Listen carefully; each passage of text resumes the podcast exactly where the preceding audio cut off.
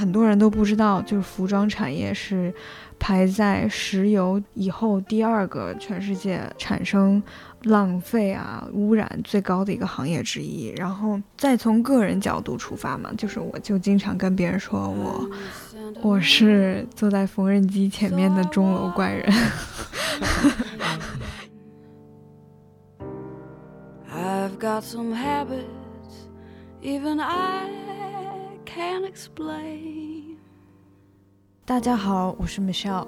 呃，我在纽约学习了四年服装设计，今年夏天刚刚本科毕业。Why try to change me now? 很多年以来呢，米少一直在朝着服装设计的方向去努力学习。服装设计和时尚行业在外界看来似乎是一个光鲜亮丽、天马行空的这样一种创意火花四溅的工作。设计师的笔呢，似乎也定义着这个时代的审美。作为一个曾经在纽约顶尖设计院校学习的这个科班的设计师，我想米少他刚刚步入这个行业带来的最新观察，可能也和他踏入校门时的设想呢有很多的区别。那服装行业和服装设计师的现状究竟是什么样的？设计师的日常工作是什么？这其中有什么不为外人所了解的快乐和痛苦？我想这就是我们这期所要主要了解和探讨的话题。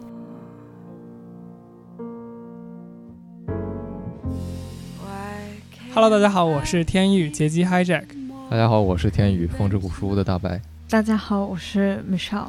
欢迎收听一个自由作者和一个创业者的话题电台天宇 Two FM。我们每两周更新一期，请各位多多关注。你可以在 Apple Podcast、Spotify、Google Podcast、荔枝 FM、网易云音乐、喜马拉雅等泛用型播客客户端搜索“天宇 Two”，拼音的天宇和阿拉伯数字的二，找到并关注我们。我以为你们这个口播是录好的，然后每一期都放进去。没有没有，我们是没想到你们每一期都读一遍。对，因为读着口播有一种 getting started 的那种感觉，仪式感。对对对，从零直接上来说话的话会很奇怪，嗯嗯嗯会有那种感，觉。就有点尬。然后这个口播的话，就给我们一种就是我们现在开始录了。好，那呃，米少，你可以稍微再这个具体一点介绍自己吗？哦，是这样。嗯，服装设计，嗯，我不太清楚国内吧，但是在呃我们学校，至少是在大四的时候会分各种各样的 pathway，这 pathway 里面包括可能就是有。嗯，常见一点的男装设计、女装设计这样，然后最后的 outcome 会是一个系列，就一个 collection 这样，但是也会有 fashion product 啊、还有 fashion 呃 materiality 啊这种的，所以面料设计，然后产品设计这样。然后我的 pathway 呢可能不太一样，是叫 system and society，怎么系统与社会，啊？对，系统与社会。了解了解，我来简单介绍一下，就是米少在我们的心里面，其实就是从高中开始，就是呃有一个奖项，我记得当时我们毕业的时候，呃，best dressed 穿着最好看的，对，当时得这个奖的就是没有什么争议。对这件对事，没有任何争议的，就是他。哦，对，虽然现在说起来有点晚，但是米少是我们的高中同学。对，所以呃，我我印象里的米少是从高中就挺明确的想去做服装设计方向，以及上这个方向大学的专业。其实也可能更早吧，嗯，对，其实我好像一直都想学这个专业，因为我们只是高中才认识米少。对，所以就是，呃，我们今天的话题会相应来说围绕着这个 Michelle 的专业来展开。就是我们这个频道请嘉宾呢，很多程度上我跟大白讨论的就是说，我们想去了解更多不同的行业的不被外人所知道的各种事情和故事吧。是的，比如说，这个不同的行业有不一样的 career path，不同的行业作为一个外人来说看到的内容和作为一个行业本身的从业者看到的东西是不一样的。所以，请米少来更多，今天就是想围绕着时尚以及服装设计等等这些行业。那我们之前了解到，米少更多的可能呃考虑去做 custom design 戏服设计吧对，剧装剧设计对装设计剧装设计这一个比较明确的方向，我们可能会谈及到，就是说，呃，尤其是疫情之后，每一个个人都会遇到的一些心理上的一些困境和问题吧。那米少可能会给一个更多的设计方面，或者说作为一个设计师对这件事情的看法。因为我觉得，就是说，作为一个设计师，创造或者说想法更重的这么一个角色，会需要去劳心费神的。对对对对对，它是一个很嗯心理挖掘性的这么一个工作。嗯，我先简单纠正一下，就其实我刚开始也没有说想要就是做 fashion design 或者是 costume design，就这两个东西，我其实我是直到上大学之前才有这么一个概念，说哦，原来做衣服，嗯、是要分 major 的，就是要有分的那么清。就我刚开始。就是中文嘛，就是服装设计，但是大学之后，它才涉及到，就是说是时装设计还是剧装设计这一点，就还是差距还是嗯有些大的。然后当时我是选择了一个我认为可能创作自由上面会高一点的这么一个专业，但就是事实证明吧，就是什么专业都有它的局限性。嗯，就是我想说的一点就是，其实每个专业都有。呃，大家平时不太了解的部分嘛，就像米少，你刚才自己也说，就是你在进到大学选所谓 major 之前，其实对这个行业也没有那么了解。那我们其实之前几期也都谈到过，我跟杰基在各自的领域里面也是不断的去学习和认知的这样一个过程吧。那我们这些纯外行来讲，看你的这个领域其实是非常光鲜亮丽的。那那你觉得这种看法？我我估计它是不对的，但是你有什么想说的吗？嗯，有。其实我可能跟别的学我这个专业的人又有不太像的地方，就是嗯，可能有很多学时装设计的人，就是从小都会去看那些杂志，然后可能。从小就知道了这些各种设计师，然后 designer，然后他们的人生故事啊什么的。但就是其实我对这方面的了解很少。我当时用我们美术老师的话说，就他其实一直在我申请大学之前都一直以为我是会学 fine art，因为我没有对这方面有很多的了解。我只是单纯的想用服装作为一个媒介来去作为我的。表达方式，嗯，然后当时就觉得要学服装的设计，然后到后来才会了解更多 design 和 art 的这种 debate 是什么等等等等。但就是确实这个专业，当然不是你们所想的光鲜亮丽的样子，也不是我想的那种，嗯，创作自由很强的那种。它确实是一个非常考验忍耐力的 这么一个专业。就打一个比方吧，就我。经常跟别人聊天的时候，别人说就是哎呀，你学服装设计哇，那一定很酷吧？嗯，那个红毯那些明星走秀，然后那些 model，然后你看看 Victoria Secret 的那些走秀，就是气氛多好多美啊，什么什么什么的。但其实就是在这一切 光鲜亮丽的背后，就是有很多辛苦的地方吧。从大局观方面来，大局观方面来讲的话，就其实很多人都不知道，就是服装产业是排在石油以后第二个全世界就是产生浪费啊、污染最高的一个行业之一。然后再从个人角度出发嘛，就是我就经常跟别人说我。我是坐在缝纫机前面的钟楼怪人，因为大家真的就是都是驼着背，然后蜷在一起，然后蓬头垢面的在那个缝纫机前面，就是没日没夜的做。我经常就是看着太阳升起来，看着太阳再落下去的那种。哦，还有一个形容，就是刚刚忘记说了，就除了在缝纫机前面，就是包括还有很多其他的需要剪布料啊，然后打板啊这些东西。嗯，我是一个不愿意在很多人面前做事情的人。其实学校有那种公共的 studio，学生都可以在那个地方去剪裁、缝衣服，但。我比较喜欢在家里面，所以在家呢就少了一些这样的设备，就比如说，呃，很宽很大的桌子，或者说专业的熨斗等等。所以我 我之前也跟他们说，我就想地板上的蜘蛛侠，就是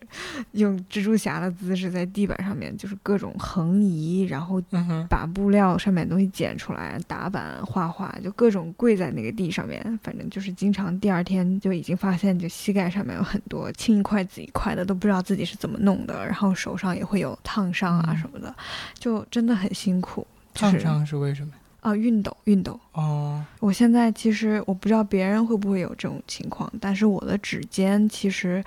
就是触感很弱。嗯，因为被烫的吗？因为烫多了之后吧，就是指尖不太敏感，嗯这就造成了很讽刺的一个现象，就是我明明是需要去用手去感受布料这样的一个专业，但是我感受不到了。听上去感觉跟厨师的无情铁手有点像。哦，对，就是我是用指肚来磨，哦就是指尖可能现在有点弱，就是就很多时候就别人觉得很烫的东西，我可能觉得哦还好，就这种感觉。是因为你会不小心被烫到，还是你会主动去，比如说摸那个被烫过的衣服，还是什么？就是那个熨斗熨的时候会有蒸汽嘛？哦，会熏到你是吗？对，有的时候就尤其是左手，如果右手烫的时候，那个蒸汽熨出来，但比如说你有的地方确实需要你的手去把那个布料抚平在某个位置上，它才能烫出那个形状。就比如说这一点，可能也是一个平时大家不太清楚的，就是比如说衬衫的领子，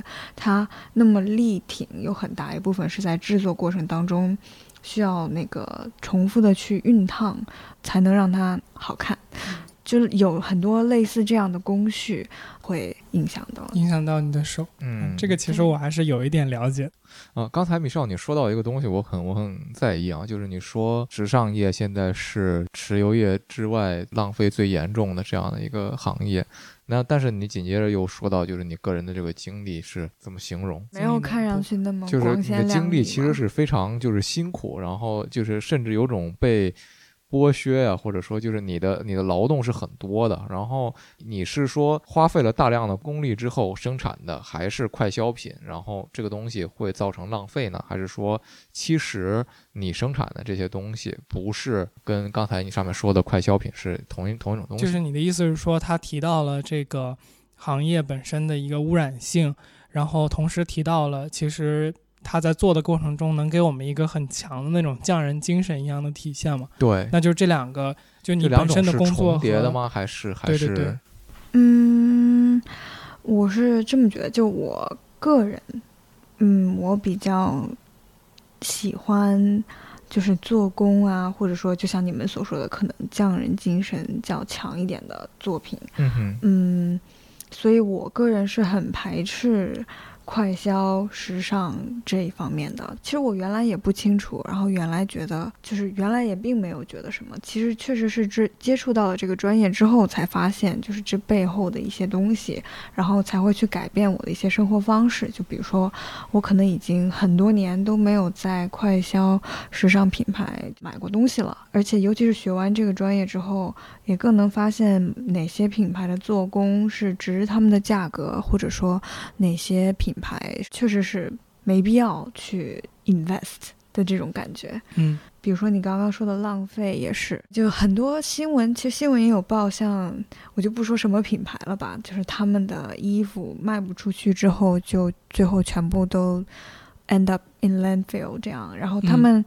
很可悲啦，就是其实把这些衣服捐给那些需要的人。可能比他们扔掉这些衣服的花销还要大，就这件事情，其实我觉得这是一个就很资本的现象吧。嗯，对，就很伤心的一件事情吧。然后，其实除了就是这种物质上，就是 fabric 啊、material，然后制造出来的东西的这些浪费，然后还有包括一些就是 labor 啊，就是这上面的一些浪费就很多。人工的对劳动的这人工这是一个就是经常就是提到的一个问题，就是老师也会经常让我们就发起这方面的 debate 嘛。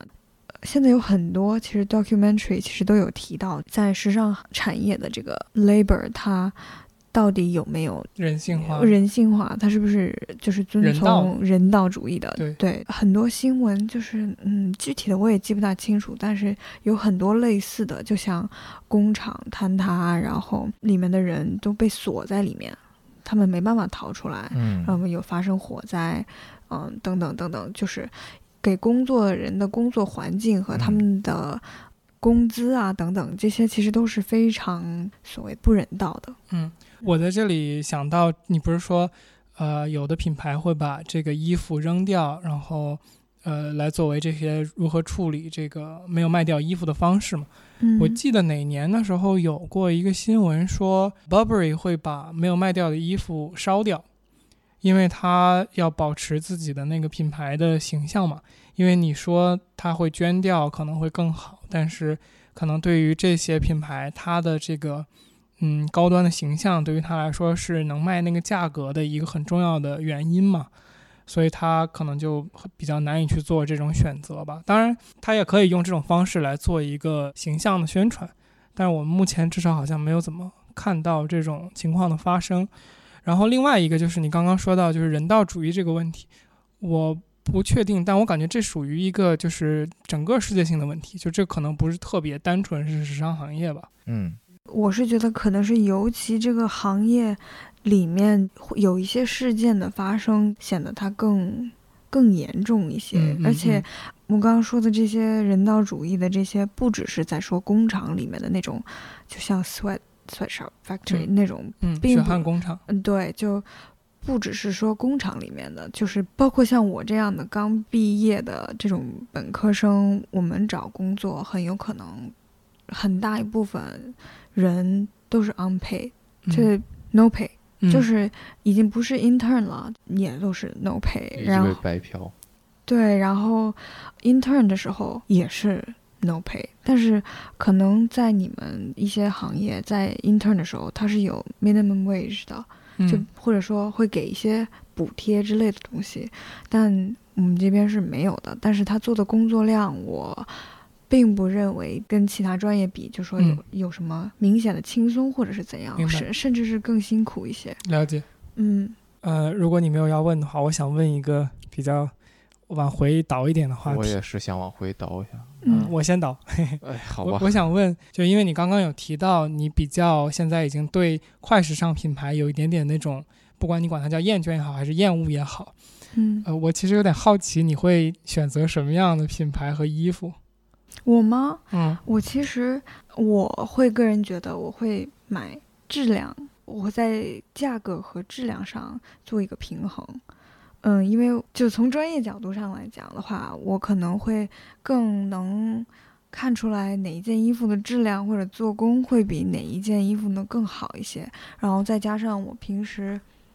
呃，自己穿搭上面会更倾向于哪一种？就比如说我其实这几年来很喜欢买 vintage 古着，用很直白的话来说，就是二手的衣服。嗯嗯这个在呃美国、英国，可能日本都非常的普及，就是嗯，嗯 thrift store 嘛，就是类似于二手店。对，就是专门卖衣服的嗯二手店，然后它是一个非常成熟的系统，人们把衣服都整理好，而且都是大家都是很自觉的洗干净啊，这些东西整理好，嗯，把这些衣服有的是捐给这些店，然后有的是卖名品的名牌的 vintage store，你把你的名牌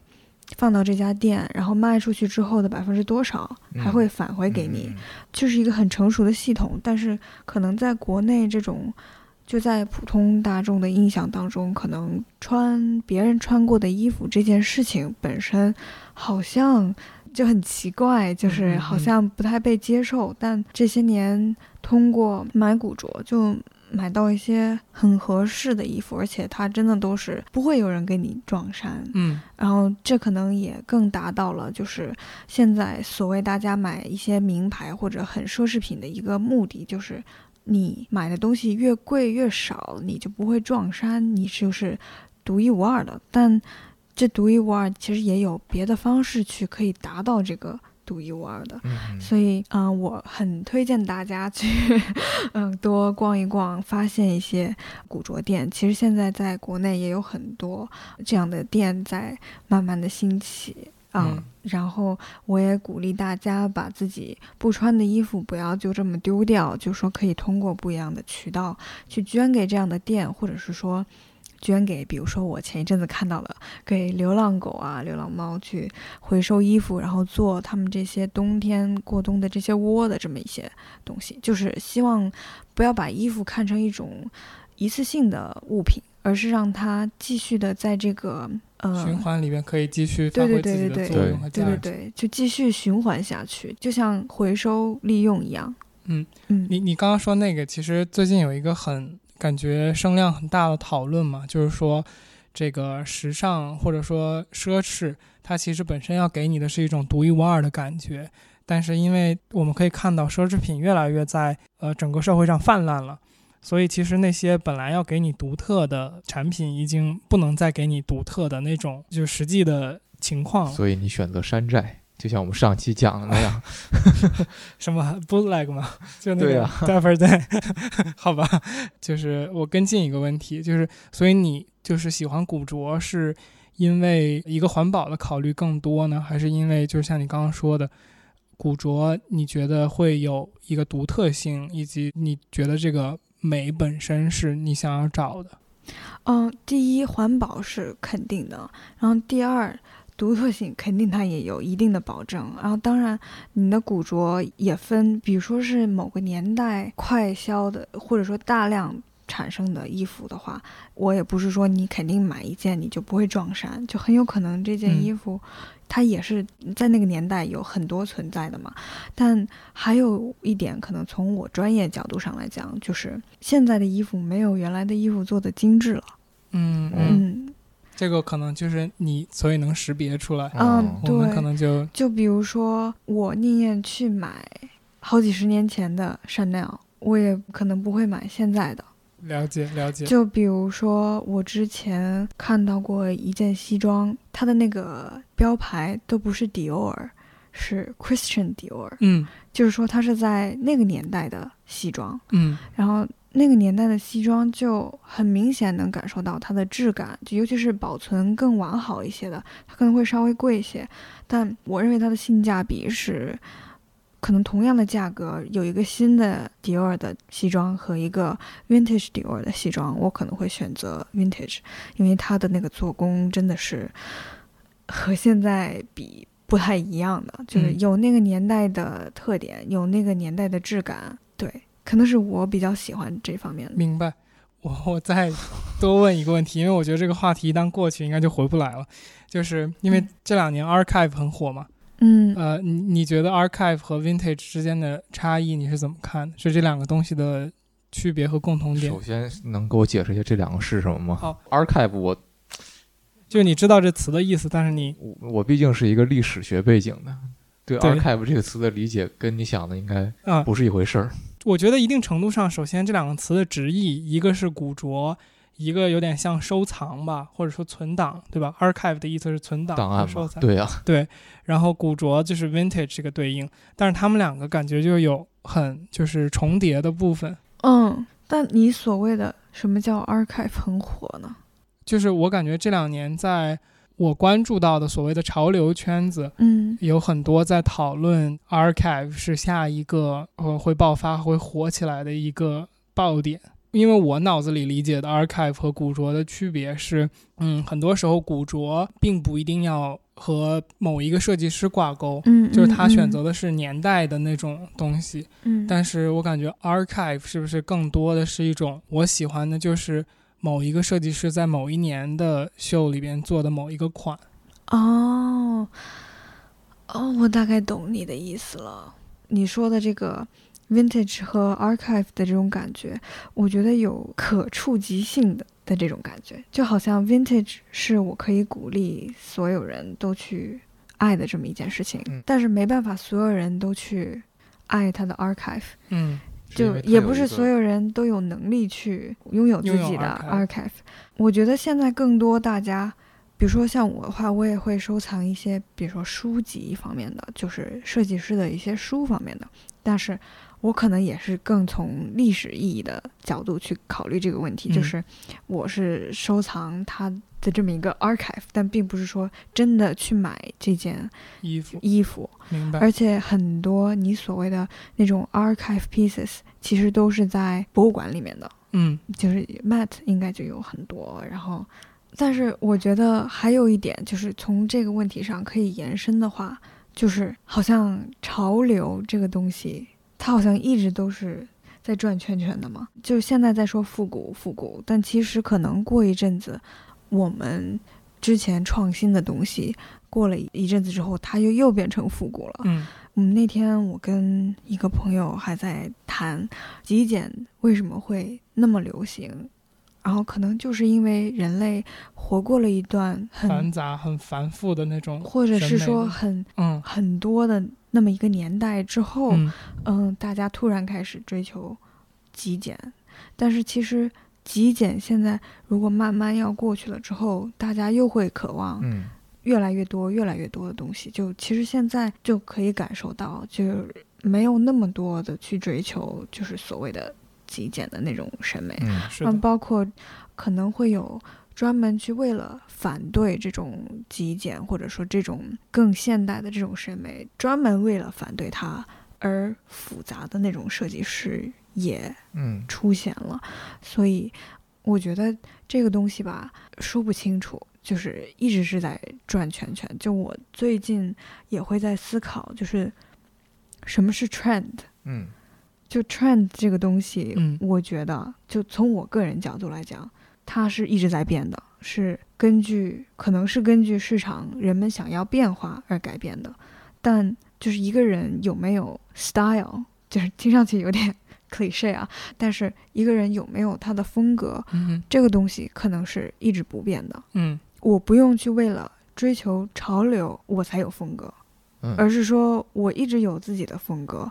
而不去追求潮流。我觉得那个才是真正的嗯，有自己的嗯风格。因为其实我感觉现在所谓那些追潮流的人都并没有风格嘛。嗯，是的，正好，因为我们公司最近在做那个 Pinterest，嗯，然后我们做了很多那种比较有名的呃设计师他们的名人名言的那种壁纸，然后里边有一个就是那个老佛爷 Karl Lagerfeld，嗯，然后他有一句名言就是 “Trendy is the last stage before tacky”，潮流是俗气之前的最后一步，嗯所以确实也是这样的，因为你潮流感觉就是大家很大众化的一个东西嘛，对，大众和风格本身就是一个相冲突的一个概念。嗯，我我觉得如果是我在想这个问题的话，潮流这个东西嘛，本质上是一个消费主义的一个影响嘛。虽然消费主义这个东西是在所谓现当代才比较突出成为一个问题的这样一个现象，但是其实人民是一直有消费的，有消费就有喜好和潮流，然后就追随潮流，然后有潮流的过时，这些现象其实都是一个。无论你用供需关系来解释也好，还是说消费主义和这个品牌价值给人带来的，我上期说的神秘感也好，你你很难说它是一个很有意思的东西。我觉得，因为如果你看到了，就是说它是这样一种不断变化趋势，而你又不想从里面挣钱的话，就比如我，我对这个行业没有什么涉及，那我最大的感想可能像米少刚才说的，就是。我未必要追随潮流而跳进这个消费主义的陷阱里，但是另外一个方面很有意思的就是说，大家实际上在我们这个二零二零年的社会，每个人都知道消费主义是什么意思，每个人都知道资本主义的陷阱是什么，但是大家还是在消费。我觉得这一点不是这样的哦。我觉得有人哦不知道消费主义的陷阱。我好吧，我觉得我见过不知道消费主义陷阱的人，或者说嗯他们知道消费主义陷阱的存在，但是他们不知道自己已经掉进去了。这就是我想说的，就是说，或者说他不介意自己掉进去，或者他没有意识到自己身处的那个现状也是消费陷阱，他可能会在某个时候站在理性、中立、客观的角度来说，你这个是一个消费陷阱，但他没有意识到自己平时消费的这些 commodity 这些商品也是消费主义的一环里面。我觉得嗯就是说，我们现在很难说谁就他完全剥离了消费主义的思潮，那你一定程度上都不在社会里面了。但我觉得除了消费主义以外，它可能还有很多其他的因素影响着他去掉进这个消费主义陷阱当中。嗯，比如说最简单的，我觉得很多人还是爱虚荣的，嗯，是的，他们真的很会需要。我认为啊，就是嗯明明其实不用这样，然后虚荣心嘛，去做一些非要超出自己能力以外的事情。嗯就是为了去满足他的那种虚荣心。但是我又觉得这也是消费主义里面的一点，就是他会去挑拨人们的虚荣心，然后就让你去想要满足他们那种对所谓美或者是潮流或者是任何什么东西的那种追求。比如说，我觉得最明显的一点就是，比如说你们去逛商场的时候，如果是逛那种像国贸啊，就那种品牌店多一点的地方。嗯，我记得有一次我印象很深，就是我当时是去上海和一个姐姐一起逛街，然后我那天呢就很随便，就很随意，穿的也很日常。嗯就像之前说的，我可能会有一些 vintage，所以一看也不是什么穿品牌衣服的人。嗯，然后走进了一家店，我好像已经感受到你要说什么了，是柜姐的鄙视是吗？嗯，不是鄙视，是无视。嗯，对，哦，就是他从你的这种购物体验上，首先那个柜姐，我觉得她首先她就是失败的，她是会挑选她的客户群，其实这就是失败的。但是这也证明一个现象，就是一个品牌的 sales 都可以去以貌取人。那我就不说这个行业里面嗯有这种现象有嗯多明显了吧？而且我觉得不仅仅是在这个行业，然后我记得很多年前还看过一些文章，包括现在电视剧里面也会有比较夸张的描写嘛，就嗯，你上班的时候你拿什么样的包，同事会有什么样的反应。对不对？就是这种外在的这种，就比如说啊，谁给谁又给买了什么包，会去比较，就是这种其实很没必要。但是感觉消费主义在利用这一点，然后 peer pressure，然后再加上各种人心，嗯 就是的那种呃对控制一样的感觉。对，就是呃，好像现在的人越来越难把自己从这种状态中跳脱出来，然后很清醒的告诉自己，就是 I can stand my ground，就是我有自己的立场，然后我没必要被这些外界的诱惑或者是压力去影响。就我觉得能控制自己的人很少，但是可能有这个认知的人还是有的。嗯，我感觉我想反对的不叫反对吧，但是我我有异议的一点就是说，首先你刚刚提到柜姐啊，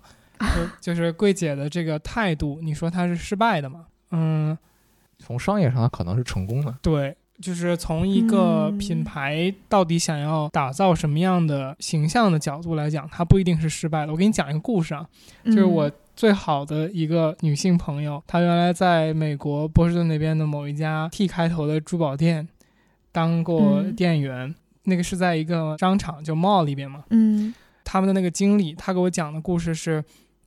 告诉他，如果你站在门口，就是店门口迎接客户的时候，有一个人过来问你说洗手间在哪，而不是要进来的话，他们告诉他要告诉他说，我为这个 T 开头的公司工作，我不为这个商场工作。所以就是，如果你去理解说它这个东西已经一定意义上融入到了它培训的这一环里边的话，我觉得就不是一个自发性的一个情况，而是可能是品牌本身的一个意愿但。它一方面也认证了米少刚才说的，就是这个就是行业现状的一部分。是的，然后我其实想说，就是刚才我们最后那部分讨论落点在很难有人能跳出这个圈子嘛？我觉得这个一定程度上呼应了，就是说我们甚至可能二十分钟之前说的那个内容，就是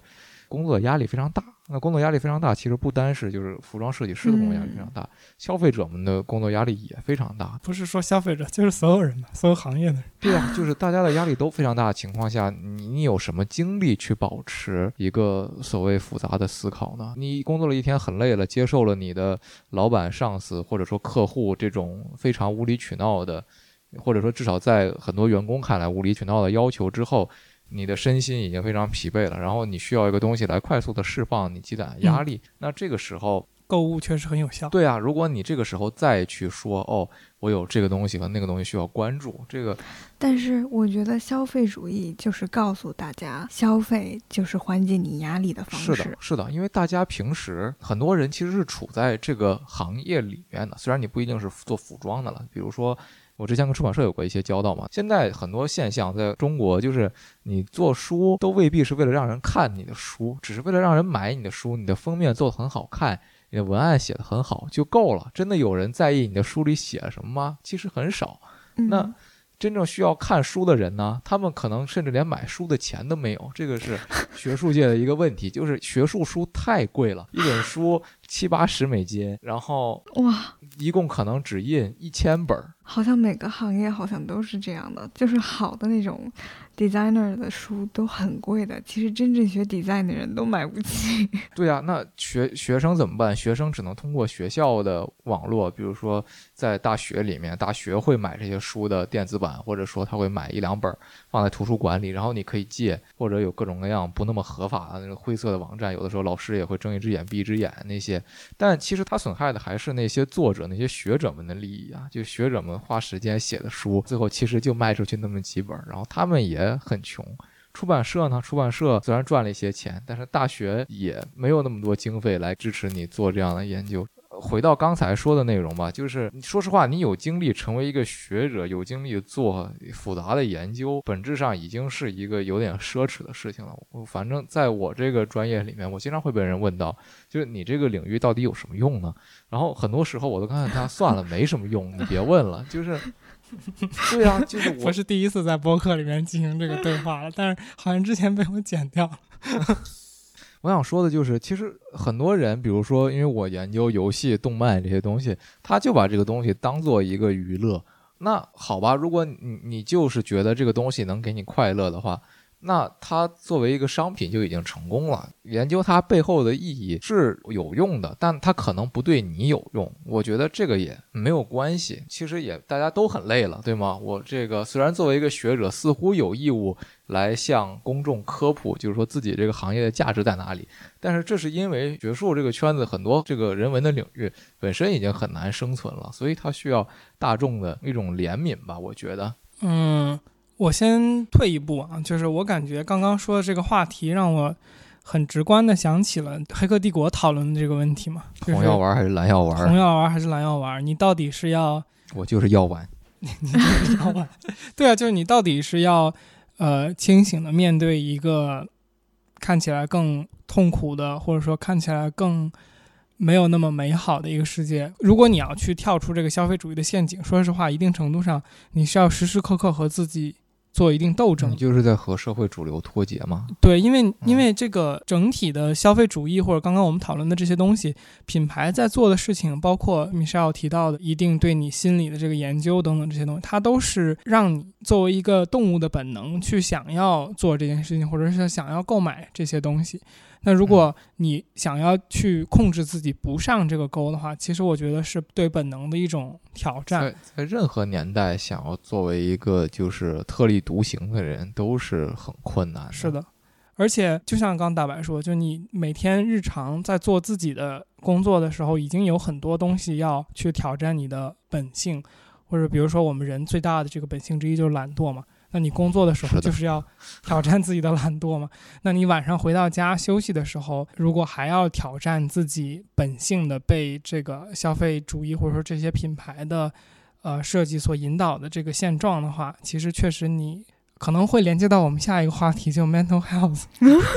嗯，就是它好像是是的，因为其实你知道，我原来是特别特别嗤之以鼻，就是沙雕视频这种东西的一个人。说实话啊，虽然这个话可能不太合适说，我从小就爱看沙雕视频。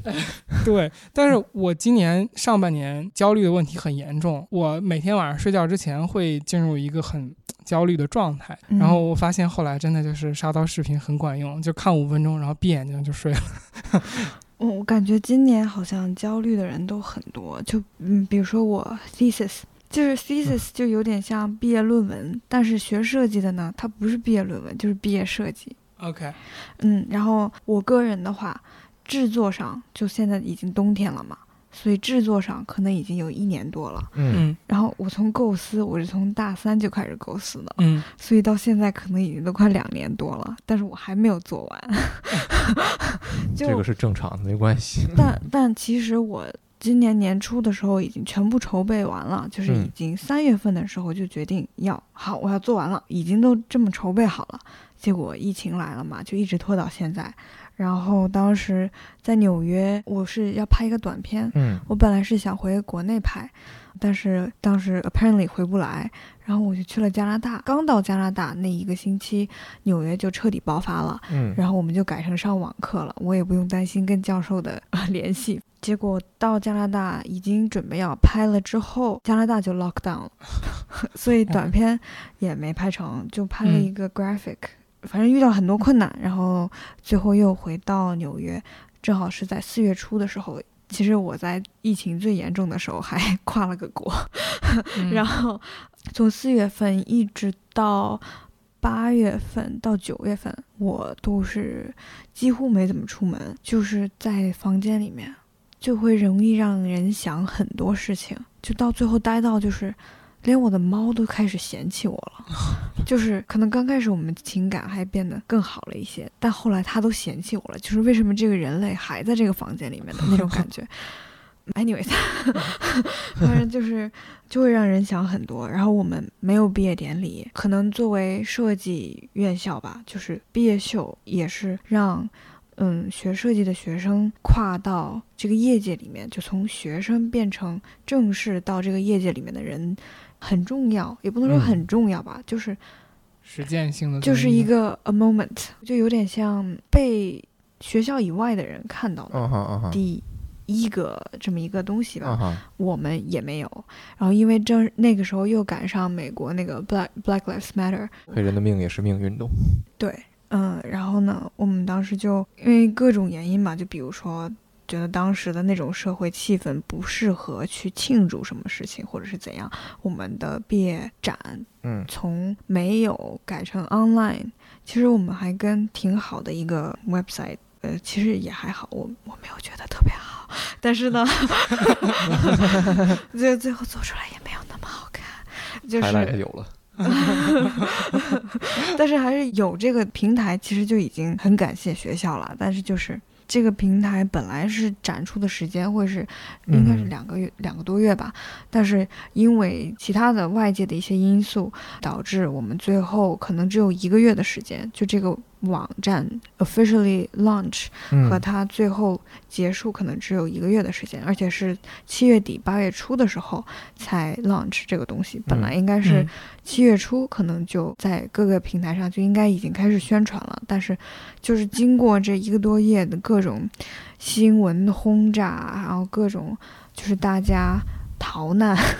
从美国就很多人买机票没办法回家，等等嗯。等等，就这些东西的消磨，其实已经就我这一届里面，就是有很多我认识的人，他们对自己作品的那种欲望，就是被消磨的很严重。最后这个网站，我觉得啊，嗯。我觉得啊，也没有什么人看，因为我们是老师给我们一个网址，然后我们自己点进去，然后可以自己传照片上去，嗯最后可以看到全校的人传的东西嘛，就我们那一届所有人传的东西都应该能看到的，但就嗯，上传作品的人的名字会变颜色，嗯 然后就你就看几百个名字，就那么几个变颜色的，哦就好像很多人都没有机会能最后能很完整的完成他们想要的作品，嗯嗯。然后他们也不是所有人都愿意说，对。呃，把他们的一些过程当成结果给别人看，对。就有很多人的过程是他们最主要的那部分，嗯但是也有很多人可能更想呈现就是他最后的作品，就比如说像我，就是虽然很多外国老师都说啊，process is the key 什么什么什么的，就说过程才是最重要的，啊、就是你的想法，让人们看到你的想法是最重要的。但像我这种可能 process 做的不好的人，嗯我用语言和 journal 可能都不太能说清楚我想做什么，然后可能真的到最后那一刻的时候，才能更完整的凸显出我想做的东西的时候，我就不会愿意把我的过程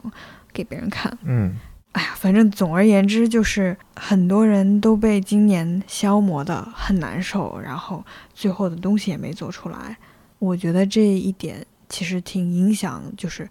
做 creativity 方面的这些人，他们的输出是什么样的。对，嗯，我我我特别理解你说的那个，嗯就是说过程不是想给别人看的那部分东西。就你们知道我做摄影比较多嘛，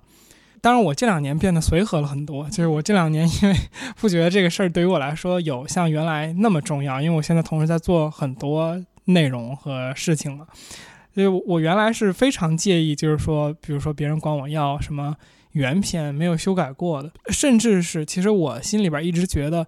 你与其没有修改过都不叫作品。你与其叫我说是一个摄影师，我可能会更认同说，呃，叫一个类似 digital artist，就是数字艺术家这种感觉。因为我觉得现在这个时代了嘛，就是摄影和对它的后期其实是一个完整的创意过程。所以就是说，你管我要那个原片，其实我感觉你就是在管我要一个还没有做完的一个东西嘛。嗯，是这样，就是，哎，我有一个问题想问你，嗯、你说，你觉得自己是 digital artist 吗？啊、我觉得，嗯，那你觉得 artist 怎么样才能称自己是 artist 呢？我们好像上期正好对这个东西有一个探讨。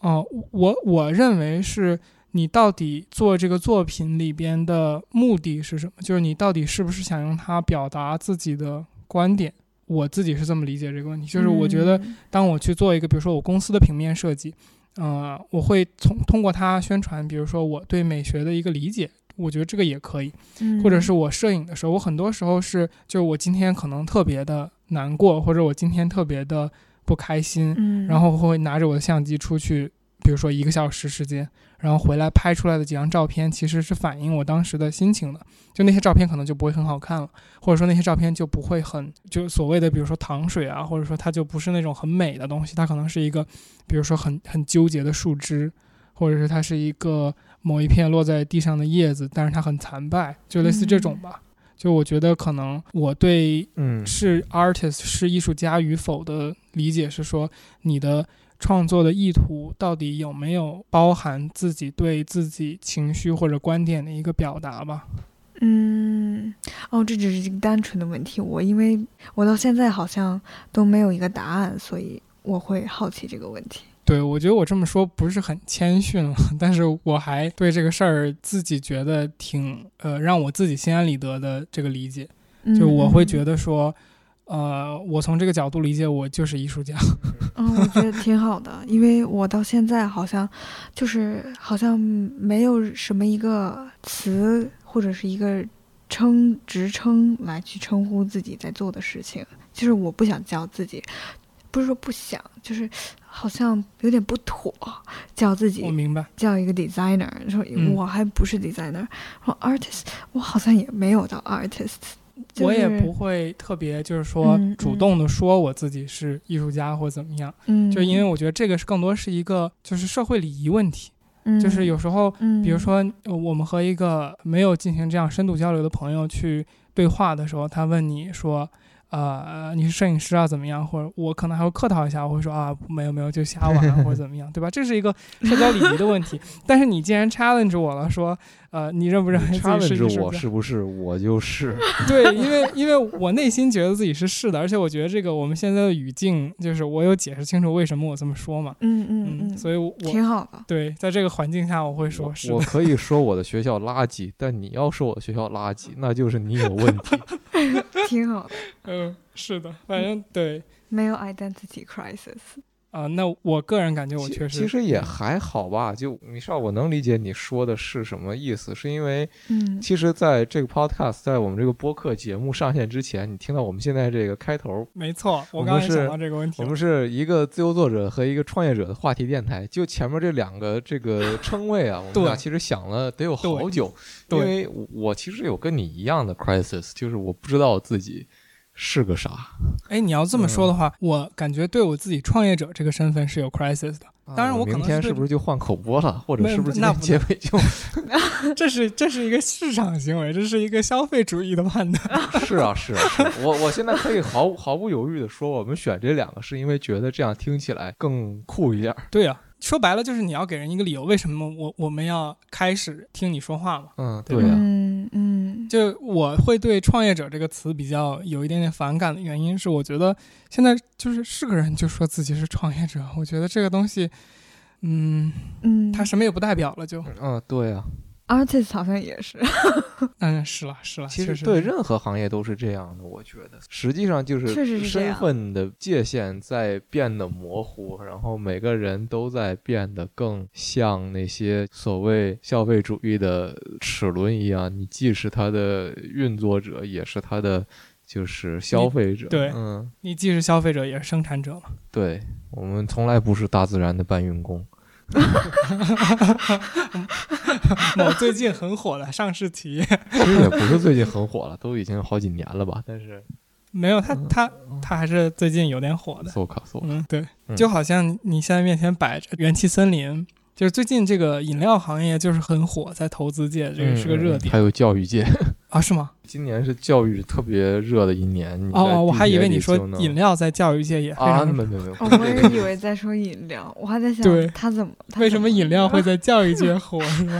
对啊，就因为今六年个核桃，今年元气森林就是挑战到了呃一些传统的大厂，嗯，所以就是原因就是说，大家觉得饮料行业是一个很难有这个新贵出现的一个行业，因为原因是就是人对比如说几种饮料的需求是不变的，比如说你对咖啡因的需求是不变的。你对糖的需求是不变的，嗯，然后你对呃，比如说矿泉水的需求是不变的，然后这些东西的味道其实没有那么大的差别，所以它很大的这个点其实是来自于品牌的一个点。所以就你比如说可口可乐，可能再过一百年也是卖可乐最大的品牌，永远不会被百事可乐超越啊，不，永远啊，对对对对对，没错，没说错，我自己怀疑了自己。对，就是大概这么一个点嘛。然后最近元气森林因为它很火，是因为它的快速的崛起和上升，让人们看到了一个不常见的现象在这个品类里边。当然，它是随着这个无糖等等这些东西的崛起。对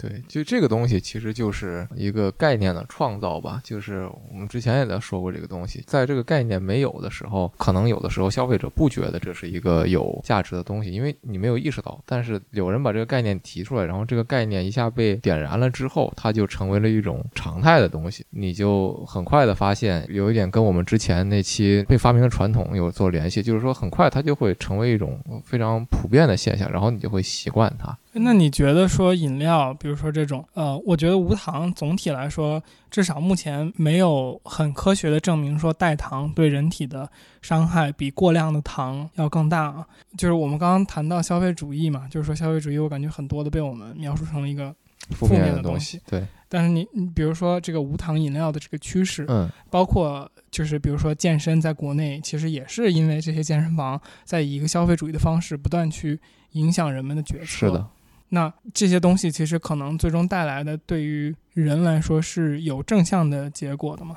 有的呀，是有的呀。嗯有但我觉得很重要的一点就是什么都要理智，就是 critical thinking。啊就是你要知道，对，你要知道，就是像，因为我在疫情的这这段期间呢，就是为了 fulfill，就是这个，就为了满足和填补，就是这个 mental 上面的缺失，就是我和朋友开始追星啊，但是呢，就是我发现了 idol 的力量，我真的吗？快来讲讲，我一直不懂。我记得大白也说过不懂。但是呢，我是非常非常理智的那种。嗯，我和我一个朋友一起嘛，就是一起粉上了呃某一个组合，我就不说了，要不然就感觉好像我在为他们宣传一样。但你看没，我很理智。自我证明的很好。就是我发现，就是有一个完全能满足你幻想的这么一个东西，就是理想。嗯，一个非常理想、没有缺点这么一个存在，或者说，其实他们有缺点，但是就像我们之前说的，就是可能有些人讨厌他们的嗯点，就是一些人喜欢他的点，确实会为你填补一些空缺。就是，但是呢，我还没有为他们消费到，就是说过度的。消费，我连他们的专辑都没有买，我只是在 iTunes 包月的时候下载了他们的歌。这个世界上有个概念叫注意力经济 （attention 呃，economy）。对的，我可能干过最多的事情就是去在淘宝上面找了一个代购，然后买了他们的胸针。嗯，我觉得还是在接受范围之内的，嗯就是并没有说我去过度的消费，说为他们放弃了一些本来我可以用这些钱去做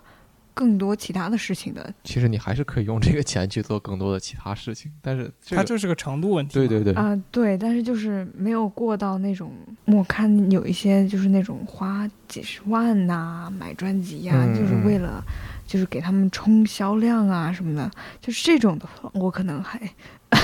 哽咽了一下，太真实了，这段不解。哽咽了一下，就是我还做不到。嗯，包括比如说他们马上就要回归，就是他们又要出专辑了，嗯嗯嗯，嗯，然后我们还聊天，就说，哎，你会去买他的专辑吗？我说，嗯，我应该会在 iTunes 上面都听一遍。嗯，如果我每首歌都喜欢的话，我再去买一张专辑。就 也是非常 难以得到的粉丝。嗯，是的，是的，对，可能可能确实是被这个就是被 IB 驯化的极其的理智，没办法，不能接受自己。呃没办法 act upon 我的这些冲动。嗯嗯，我能理解。我你知道我在大学的时候学过一个概念，是说这个超市门嗯，口，就是你结账那个收银台旁边放的东西，往往都是不必须，但是买了也没什么品。嗯嗯嗯，所以我我是一个买。对在这个收银台看到的东西绝对不买我记的人。我记得有一年，你想要买一块表，然后就这事儿，你颠过来倒过去跟我说了有俩礼拜，看来看去。对，那个是因为穷。在 不是因为你的消费理智吗？在加拿大有没有？就是在美国有的地方就是有那个 credit card minimum，就是你刷卡有嗯一个最低消费额，有有的，对吧？但那种中餐馆是对特别多餐馆吗？不是十五块没钱没有没有没。有，超市也有很多。我们学校旁边的超市就是嗯经常就是学校旁边的超市是不是就跟小餐馆一个等级？就是买一杯水可能就不够那个 minimum，所以就会买到很多，就是你说的那我没有个柜台遇到前面的那些东西。哦，就是你要跟他凑单，然后来达到那个可以刷卡的钱。我一块五都会刷卡。呃，其实我很好奇，作为一个设计师或者说在时尚行业的人，他的职业发展路径是什么样的？就是因为你今天有提到过说社交很重要嘛，对我先说啊，我现在是一名无业游民 然后我觉得造成我是无业游民的很大一部分，就是嗯，之前学到过一个概念叫 product champion，嗯。就是像呃乔布斯那样的人，他有哦创意，但是嗯。他会把自己给推出去。嗯。但我就不是这样的人，嗯。嗯，然后我觉得这个跟 social 啊是挂钩的，嗯。就是有很多人他们知道怎么让自己更能被人看到。嗯，就是比较会宣传和给自己做包装嘛。嗯，对，但是我好像就不太会这些东西，就是到现在，我我有没有跟你们说过，我是今年才学会怎么看微博热搜的。啊，这个确实是，这个有点离谱啊！说一说一，没有任何冒犯意思，但是，哦但是我是 真的，我是今年才学会看微博热搜。是因为你粉那那些人，所以要去了解他们哦，上热搜。不是不是不是，就是单纯的发现，就是越来越多的人名我不认识了，然后我想看一下。啊，那倒是。但虽然现在还是有很多人名不认识啊，但是就是我就想用这个来形容一下我对这些 technology 啊，还有就是 social media 这些东西的不会操作到什么嗯程度，就是这方面，然后再加上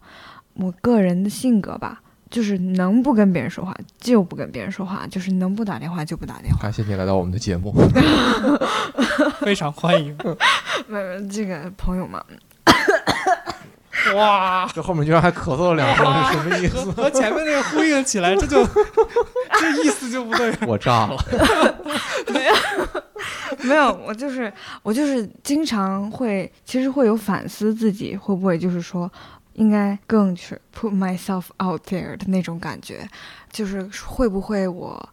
多跟某个导师聊一聊我的 thesis，我以后想做什么。他会给我推荐一些机会，会不会说他跟我提到这些机会的时候，老师只是随口一提，但如果我真的去 follow up 的话，我会不会就真的有得到这个嗯机会，或者是拓宽了我的人际关系的这个圈子吧。但是嗯就是我好像一直没有主动的去做这些事情，然后包括其实实习等等，我几乎是没有的，因为嗯，我认为学生时代可能更重要的是去。嗯，把我自己想做的东西给做好，因为可能毕业之后，就像我们刚刚说的，它会牵扯到更多的东西，然后我可能会要考虑到商业的问题。嗯所以我个人一直是遵从自己的想法，就是说在上学期间，嗯，花更多的精力去 build up，然后去学习，去做自己想做的事情。所以，嗯，这个 career path 嗯，我个人来讲，我是希望，就是说我花这些年我去创造的这个 portfolio 作品集，是嗯。能被呃我弟申请的这些人能看到，就是说我的能力和我在这个地方花的心思。但是同时，嗯、其实很重要的一点也是你的社会经验，就是你有没有实习的经验，或者说你有没有这些东西，嗯，就是我忽视的那一部分，或者说嗯我没有把重心放在那一部分。但可能我觉得就是 designer 还是挺艰辛的，就是你能看到的结果还不错的人，真的都是努力和人际关系方面都是有做到付出的人。呃，就抛开这两点，还有他们自身的能力，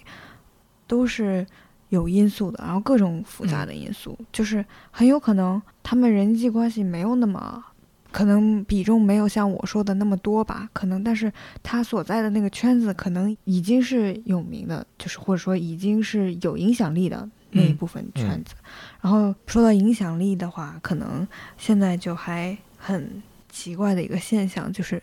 有的时候你要递申请，你要把你的 Instagram 也 link 到你的那个简历里面，嗯就是他们会要去看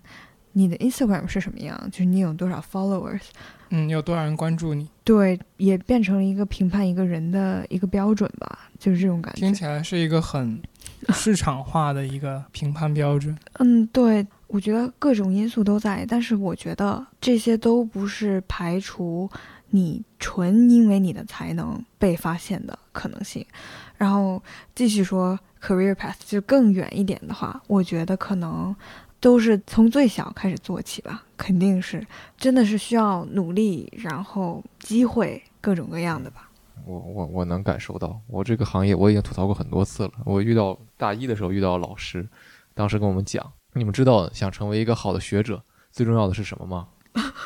他听到我们各种答案说，你们说的都不对，是运气啊，运气啊，我觉得很重要，而且我之前一直都强调，我说我觉得搞 creativity 的人，最重要的是遇到一个伯乐，是的，是的，是一个有能力但是又愿意去发掘你的人。嗯、我能打断一下吗？嗯这个在创业的这个行业里面是一个怎么说呢？感觉很被直接诟病的一个东西，因为你知道，经常会听到那种创业故事，嗯，就是某个投资人，比如说，慧眼识珠看到了一个有潜力的企业，哎，然后看到了某一个比如有潜力的这个 CEO，然后很早期就和他成为了挚友，投给了他的钱，然后后面这个成功成为了这一段这样一段佳话，这个听起来就叫伯乐嘛。对啊，当然，这个东西，就我我已经不止一次的听到，就是这些比较现实派的大佬们出来说，就是这个，呃，这种故事都是成功者编写的嘛，就是在这个事情发生之后编写的。所以大部分情况下，实际上是这个创业者确实是有本事。这个最早他们俩关系，就他投资人，就是所谓的伯乐和他关系未必咋地，然后只是就是他他太行了嘛，他太能赚钱了，那投资人当然开心了，就是他他给他赚来了钱，然后后面这两个人关系就好起来了嘛。那这个东西在最后写成书、写成故事的时候，就变成了说啊，这这个是个伯乐，然后很早的时候他们传出了这样一段美好的佳话。那这个这个故事可能也更好卖，对吧至少？还是投钱了嘛。那从某种意义上，这个你投钱了就已经算伯乐了嘛，对吧？对啊就是至少说，无论性格上怎么样，他认可了你的这个商业，至少来作为他，无论是他真的认可你，还是作为他平衡风险的一种手段，他至少愿意把真金白银交给你。嗯，对，但是也有那种啊，就是半路进来的，但是就是被描写成很早就关系很好那种。哎，反正就是个意思嘛。你们懂我想说的，就是说，嗯我觉得作为一个个体的形式标准，或者说对自己的这种职业的发展路径上面，如果去以这种方式期待伯乐的话，我觉得会容易出问题。嗯，其其实我想说的就是，嗯某种意义上算是反驳你吧。就是在很多行业，我觉得就是伯乐或者说能赏识你的人，他的意义是很大的。虽然我们嗯说需要得到社会的认可，需要得到市场的认可，但是我们都知道明星效应和就是说这些这个处在行业顶端的人，他们的话语权其实是非常大的。那嗯你得到了他们的垂青，在很大程度上你就得到了行业的支持。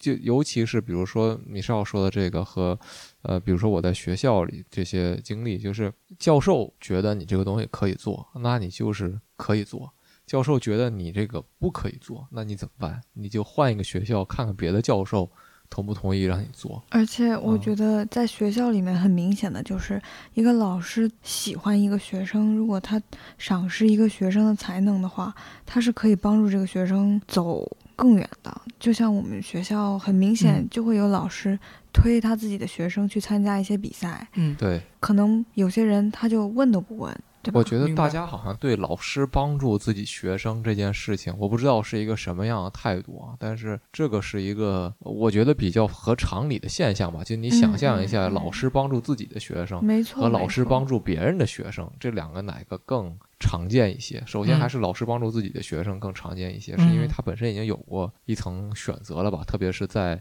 越到你教学就是学习生涯的后期，可能你主动择校也好，申请也好，这些东西本质上都是一种双向的选择，而不嗯再是比如说你在公立学校一路走上来，可能是画片儿或者摇号这种，那另另当别论，那种运气成分更大一些。但是当大家都双向选择的时候，老师已经选择了你，就意味着他对你有一种呃期望吧，我觉得。嗯那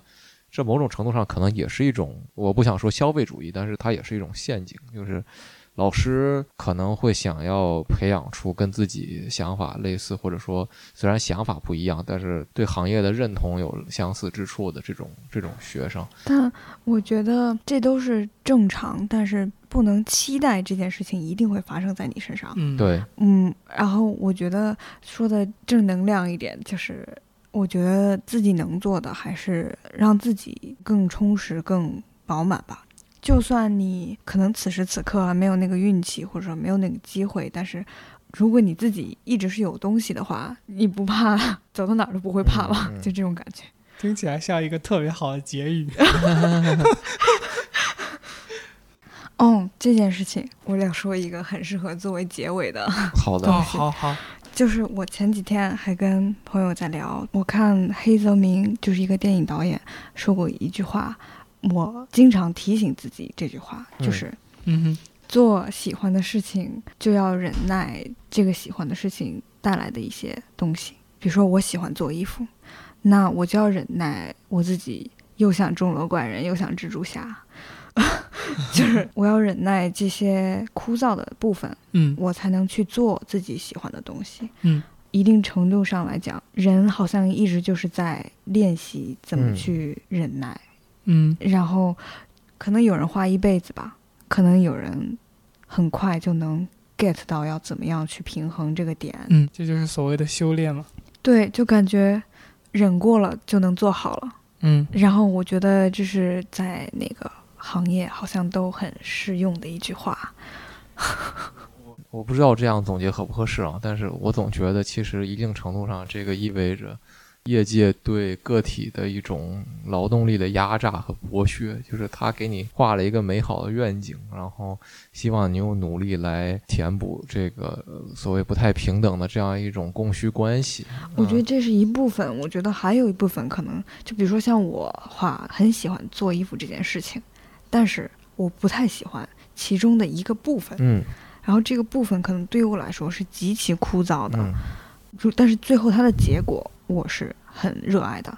那我就要学会怎么样去，嗯，忍耐这个枯燥的部分，最后达成最后的结果。就像可能